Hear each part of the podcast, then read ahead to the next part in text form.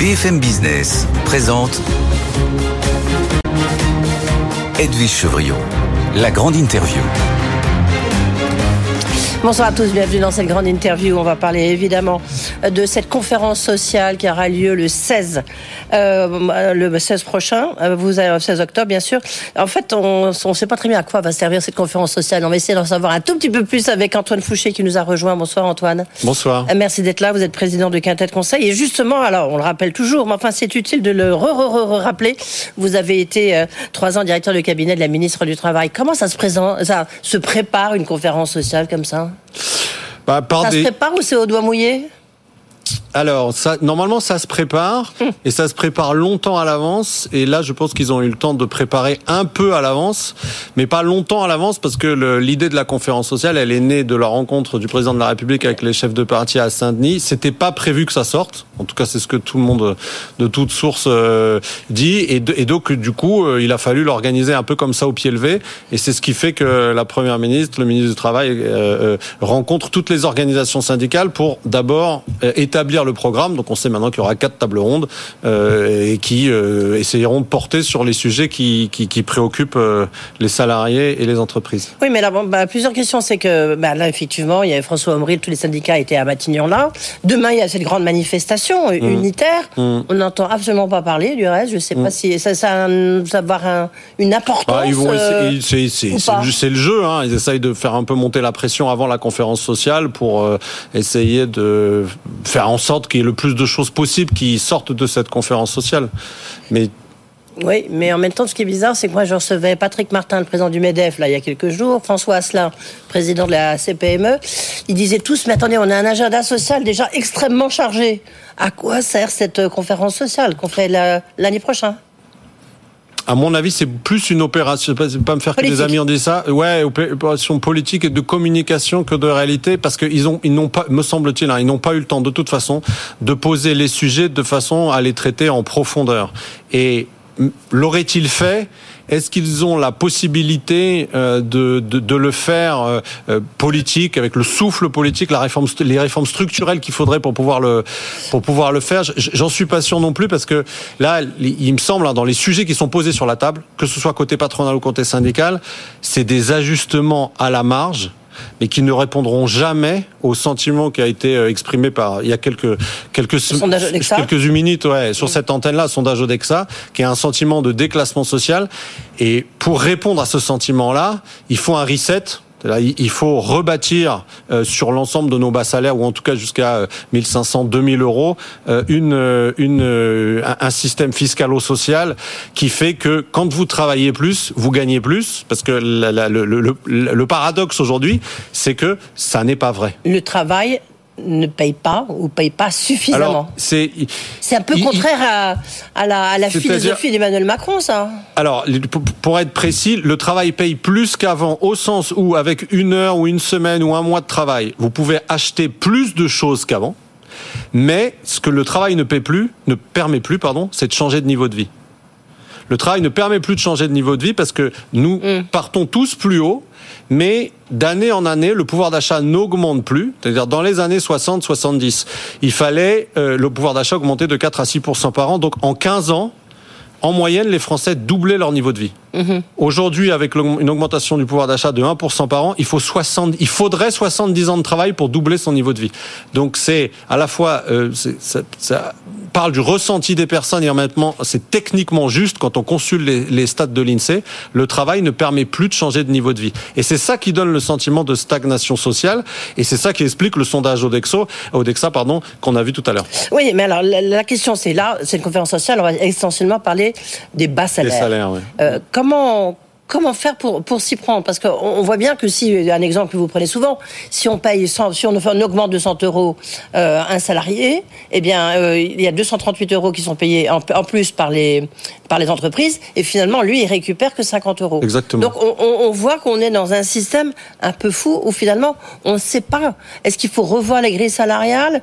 Euh, Parce que augmenter le SMIC, on l'a déjà fait, mais celui qui est juste au-dessus du SMIC, lui, il n'en bénéficie pas, il perd les avantages. Donc on est dans une espèce de chemin schmilblick, on, on voit pas où est la sortie. Alors peut-être que vous, vous avez travaillé là-dessus. J'imagine au ministère du Travail, ou du moins j'espère. On, on, est dans un piège, et pour euh, expliquer l'exemple le, que, que, que, vous avez donné à l'instant, euh, le SMIC net aujourd'hui c'est 1381 oui. 3 euros. Quand vous êtes au SMIC net, vous avez une prime d'activité euh, que vous touchez. Euh, pour un, un, célibataire notamment, enfin c'est sous condition de revenu, mais si vous êtes soit célibataire, soit marié avec quelqu'un qui est également au SMIC, vous avez une prime d'activité. Bien, votre employeur vous dit je veux faire un geste substantiel, augmenter de 100 euros net. Mmh. Sur ces 100 euros net, c'est quand même pas rien, 100 euros net par mois. Hein, vous allez rendre 39 euros de prime d'activité, c'est-à-dire vous allez avoir une baisse de votre prime d'activité de 39 euros et vous allez payer un impôt sur le revenu de 11 euros. Résultat, il vous reste plus que 50 euros. Et ce raisonnement-là, c'est un exemple particulier d'un système dans lequel pour l'immense majorité des gens qui gagnent entre 1000 et 1900 euros net par mois, quand vous gagnez 1 euro de plus, vous en rendez 50 centimes. Ce qui donne et ce qui fait un taux d'imposition, l'équivalent d'un taux d'imposition, qui est plus important que les plus hauts revenus, puisque le taux d'imposition maximum au-delà de 180 000 euros en France, c'est 45% Et ça, c'est lié à l'existence d'une prime qui a du sens, hein, qui est la prime d'activité, qui a été créée au début des années 2000 pour accroître la différence entre oui, les revenus de. C'est une bonne départ. intention, mais du coup, en fait, maintenant, ça fonctionne comme un complément de salaire payé par l'État, en l'occurrence la CAF, en moyenne c'est 182 euros par mois. Et dès que vous gagnez un peu plus d'argent en travaillant, on vous reprend 39 de ce que vous avez gagné en diminution de prime. Ce qui donne ce sentiment que travailler plus, ça sert pas à grand chose parce que de toute façon, on reprend 50%. Et la seule manière, me semble-t-il, hein, de le faire, mais c'est pour ça que ça ne se fera pas. Et c'est pour ça qu'on peut dire, je pense, sans être trop pessimiste, qu'il ne sortira pas grand chose de cette conférence sociale qui changera la vie des gens. C'est que il faut un reset qui permette de retrouver un système sain dans lequel, quand vous travaillez plus, la majorité de ce que vous gagnez, il est pour vous. Et pour que ça soit euh, le cas, il faut supprimer la prime d'activité. Et pour supprimer la prime d'activité et compenser le manque à gagner pour les personnes, vous êtes obligé de faire un geste, plus qu'un geste, un, un geste important sur les cotisations salariales et l'impôt sur le revenu. Oui, alors, euh, en même temps... Tout ça est un peu technique, mais c'est la vraie vie concrète des gens qui, qui fait que le, ça donne le sentiment que le travail ne paye plus. Oui, mais surtout, c'est que si on touche aux cotisations sociales, à ce moment-là, ça devient très compliqué parce que ça soit dans un sens ou dans un autre. C'est-à-dire que si vous voulez augmenter les cotisations sociales du côté, euh, à ce moment-là, les cotisations patronales, Évidemment, les, les, patrons sont contre. Les cotisations. Non, il faut les, non, non, il faut les baisser. Il faut les baisser. Il faut baisser mais... les cotisations salariales pour pouvoir oui, refaire du salaire net, parce que même si vous le faites... J'ai compris, mais vous baissez justement les cotisations salariales. Il faut bien compenser d'une manière ou d'une autre. Alors, vous pouvez compenser, mais, ça, c'est là où il y a un vrai choix politique. Ah oui. Si vous, si vous supprimez, en gros, hein, pour euh, faire avoir à nouveau un système sain qui fait que pour les bas salaires, quand vous travaillez plus, la majorité du fruit de votre travail vous revient sur votre compte en banque, euh, il faut supprimer, une des possibilités, hein, mais c'est supprimer l'impôt sur le revenu, la première tranche, à 11%, ça, ça coûte 13 milliards, et puis supprimer à peu près 10 points de cotisation salariale. Ça, ça coûte 30 milliards. Le tout, ouais. c'est un joli paquet à 40, un peu plus de 40 milliards. Okay. Comment vous faites. Il y a plusieurs options. On est en train mais... de discuter justement le, le, le budget 2004 a, et puis le, le, budget, le PLFSS. Eh bien, il y a plusieurs aussi options qui, qui, qui, sont des choix politiques. Alors déjà, la suppression de la prime d'activité qui va avec, ça vous rapporte quand même déjà 10 milliards. Et après, comment aller chercher 30 milliards? Un exemple parmi d'autres si vous stabilisez les pensions de retraite pendant deux ans, ça vous rapporte 30 milliards.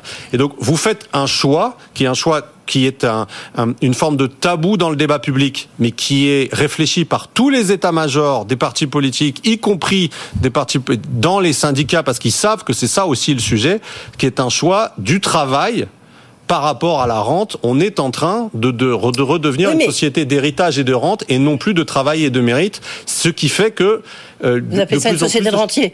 Mais ouais, je suis d'accord, mais on a quand même le sentiment que Emmanuel Macron, c'était un, un, un, peu ce, justement son fil rouge, c'était de, de, de, de, faire une société où le travail rapporte plus. Ouais. Il n'a pas arrêté de dénoncer justement les rentes, les rentiers.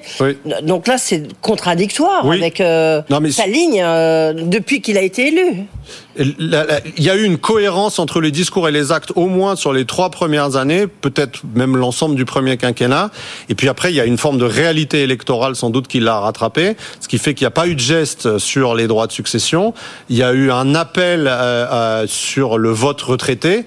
Et là, c'est ce qu'on voit dans le PLF 2024. C'est-à-dire, au lieu de faire des baisses d'impôts pour les actifs et les travailleurs, on a une revalorisation des pensions de retraite de 5,2%, 14 milliards d'euros, alors que la plus oui, mais enfin, pas la plupart, il y a beaucoup une inflation, il y a une inflation qui était quand même oui. euh, énorme, donc il était normal de, de compenser aussi. Vous oui, avez mais, mais, plus de 6% d'inflation d'un côté. Bon, mais, euh... mais, les sal mais, mais, mais, les salariés n'auront pas la même chose que les retraités. Là, là on, je vous oh, prends, ouais. je prends le pari que les, les salaires comme ça se fait depuis deux ans, ne suivront pas l'inflation.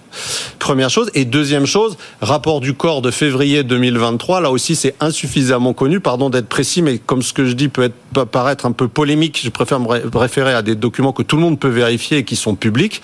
Le niveau de vie moyen des retraités en France est supérieur non seulement à l'ensemble de la population, mais à celui des actifs.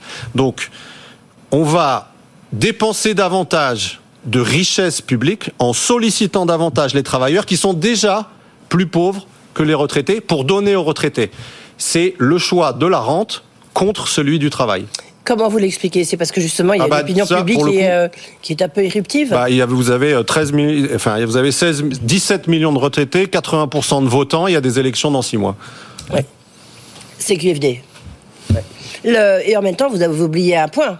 C'est là, c'est l'augmentation de plus de 5%, c'est sur le régime général. Sur les retraites complémentaires, les GIRCARCO, ils ont décidé justement d'avoir une augmentation. Enfin, c'est l'accord qui vient d'être signé. Enfin, la même. En cours de signature. Un tout petit peu moins, 4,9%. 4,9%. Oui. Donc ça fait. Le, le, tout, ça fait à peu près un peu, un peu moins de 20 milliards d'euros. Et là aussi, c'est une contradiction, me semble-t-il, assez flagrante et du patronat et des syndicats, hein, qui souhaitent, et à juste titre, que le travail paye plus mais l'argent qu'ils viennent de dépenser n'est pas pour les travailleurs, il est pour les retraités. Le, quand vous parlez de reset social, ça veut dire quoi? Ça veut dire qu'il faut revoir complètement les grilles salariales Parce que là, c'est l'un des objectifs, justement, de ces tables rondes au Conseil économique et social et environnemental de l'année prochaine. Mais le, le, le problème, c'est le, le, système dans lequel on est, encore une fois, de la prime d'activité. C'est-à-dire, vous pouvez revaloriser les grilles salariales d'autant que vous voulez. Si ça conduit à augmenter tout le monde de 50 euros, tout le monde perdra 25 euros en même temps. Alors, en tout cas, pour les, ceux qui, ont, qui sont bénéficiaires de la prime d'activité. Donc, c'est là où je parle vraiment d'un véritable piège qui est que augmenter le salaire net, y compris par exemple par des baisses de cotisation mmh. seules, si vous ne supprimez pas la prime d'activité, vous allez prendre d'une main ce que vous allez donner de l'autre.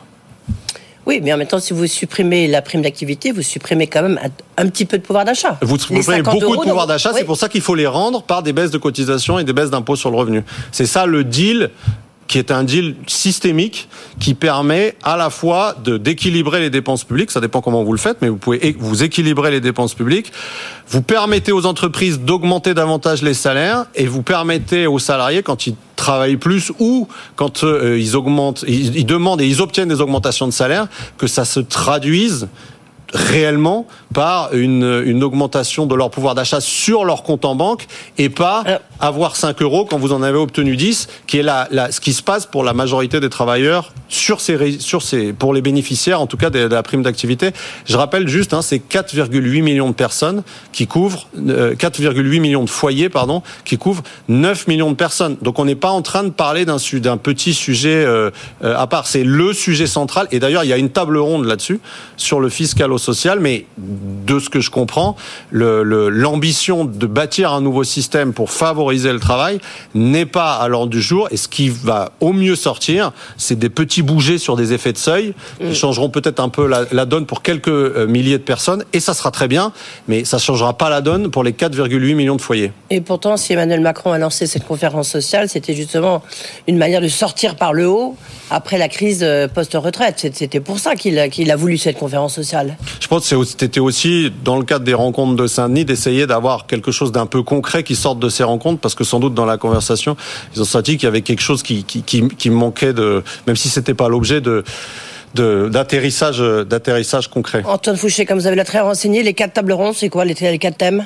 Alors, il y a, il y a le hum, classification euh, et salaire, euh, égalité professionnelle, fiscalo-sociale, c'est-à-dire notamment la prime d'activité, et le dernier, j'ai oublié, je crois, j'ai regretté, je crois que ça sera pas sur la formation, ça inclura la formation, mais ça, l'intitulé sera pas la formation, alors que la formation peut être Justement, c'est ce qui peut permettre d'augmenter son pouvoir d'achat, d'augmenter, de, de, changer son niveau de vie. Exactement. Et en fait, en vous écoutant, c'est grosso modo, c'est la seule arme bah, possible. Soit... Il faut changer de métier. Ah bah, pour, si on fait, on n'essaye pas de tenir un discours qui soit politiquement correct, etc., et qu'on se dit, euh, qu'est-ce que je dirais à mes enfants sur, qui sont sur des bas salaires dans le système actuel aujourd'hui, en tout cas, moi, je leur dirais, c'est la formation et il faut changer de métier. Parce que même si la boîte fait l'effort d'augmenter substantiellement le salaire, il, ne t'en restera que la moitié de l'effort de ton entreprise. Et donc, si tu veux sortir de cette trappe à bas salaire, la solution, c'est la reconversion et changer de métier. Alors, évidemment, ça peut pas être complètement, ça peut pas être des dizaines de milliers de personnes. Enfin, si, ça peut être justement des dizaines de milliers de personnes, mais pas des millions de personnes. Ceci étant, euh, il y a quand même une convergence entre l'intérêt des bas salaires et des travailleurs modestes et l'intérêt général de la France. Parce que pour euh, réaliser notre transition énergétique et pour réaliser notre euh, réindustrialisation, on a besoin de beaucoup de compétences qu'on n'a pas aujourd'hui et que la formation initiale plus l'immigration ne permettront pas à eux seuls de combler. Donc il va falloir reconvertir des salariés. Oui, clair. Et là, pourquoi Notamment, ne pas donner... on prenait l'exemple hier ou avant-hier des gigafactories. Exactement. On a besoin de nouveaux métiers. Exactement, des nouveaux métiers, des nouvelles compétences. Et donc pourquoi ne pas avoir une forme de, de contrat social ou de pacte social de la nation qui dit d'ici à 5 ou 10 ans, ou même pour certains métiers maintenant, dans les soudeurs, les robinettiers, etc., on en a besoin maintenant. Quand un travailleur modeste choisit, décide de changer de métier pour prendre, soit suivre une formation et avoir derrière un métier qui est un métier d'intérêt national pour le pays, soit au titre de la transition énergétique, soit au titre de la réindustrialisation, on lui paye sa formation. La nation lui paye sa formation, l'entreprise lui paye le salaire, la nation lui paye sa formation, par exemple via un abondement du compte personnel de formation. Et là, pour le coup, vous recréez de la dynamique. Une dynamique, Vous recréez une dynamique parce que vous pouvez dire, sans que ça soit bullshit, aux travailleurs modestes, tous ceux qui choisiront de euh, qui auront la possibilité et la volonté de choisir un métier d'intérêt national pour la France, l'État vous paiera la formation. Et là, et là, vous commencez à avoir quelque chose, ou, en tout cas pour tous ceux qui ont la possibilité de le faire. Alors c'est un effort, hein, les cours du soir, les cours sans doute les cours de week-end, c'est sur plusieurs mois, peut-être plusieurs années. Mais là, sans que raconter d'EDL qui ne tiennent pas la route, vous, vous permettez aux gens vraiment de changer de vie. Oui, très très rapidement, Antoine Fouché, juste, euh, est-ce qu'il est possible, à votre avis, de mettre toutes les branches au niveau par rapport au SMIC? Parce qu'on sait bien qu'il y, a de, il y a de nombreuses branches où pour l'instant, c'est pas le cas. Mais Ils promettent que ça va être le cas, oui. mais c'est toujours pas le cas. Oui, mais c'est le cas à terme, c'est-à-dire les, toutes les branches finissent mm. par rattraper le niveau du SMIC. Mais là, si, si je peux me permettre, c'est typiquement le genre de sujet symbolique qui, même s'il est traité, ne changera pas grand-chose pour les gens. Je m'explique parce que c'est assez polémique ce que je dis. Mmh. Un, le SMIC est d'ordre public. Donc ça veut dire que même quand des minima de branches sont mmh. en dessous du SMIC, les entreprises payent au SMIC. Donc tous ceux qui sont au SMIC, ça changera rien. Et de toute façon, les branches, après, rattrapent. Elles finissent toujours par rattraper les minima. Donc au lieu de les rattraper au bout de six mois, elles vont les rattraper au bout de trois mois. C'est mieux, c'est sûr mais on n'aura pas le sentiment, personne n'aura le sentiment qu'on a, qu'on a, qu'on a changé le, rapport au travail grâce à ça. Bon, bon on va peut-être rester chez soi lundi prochain, en tous les cas, visiblement, après vous avoir écouté. Merci Antoine Fouché. Patron de Quintet était notre invité.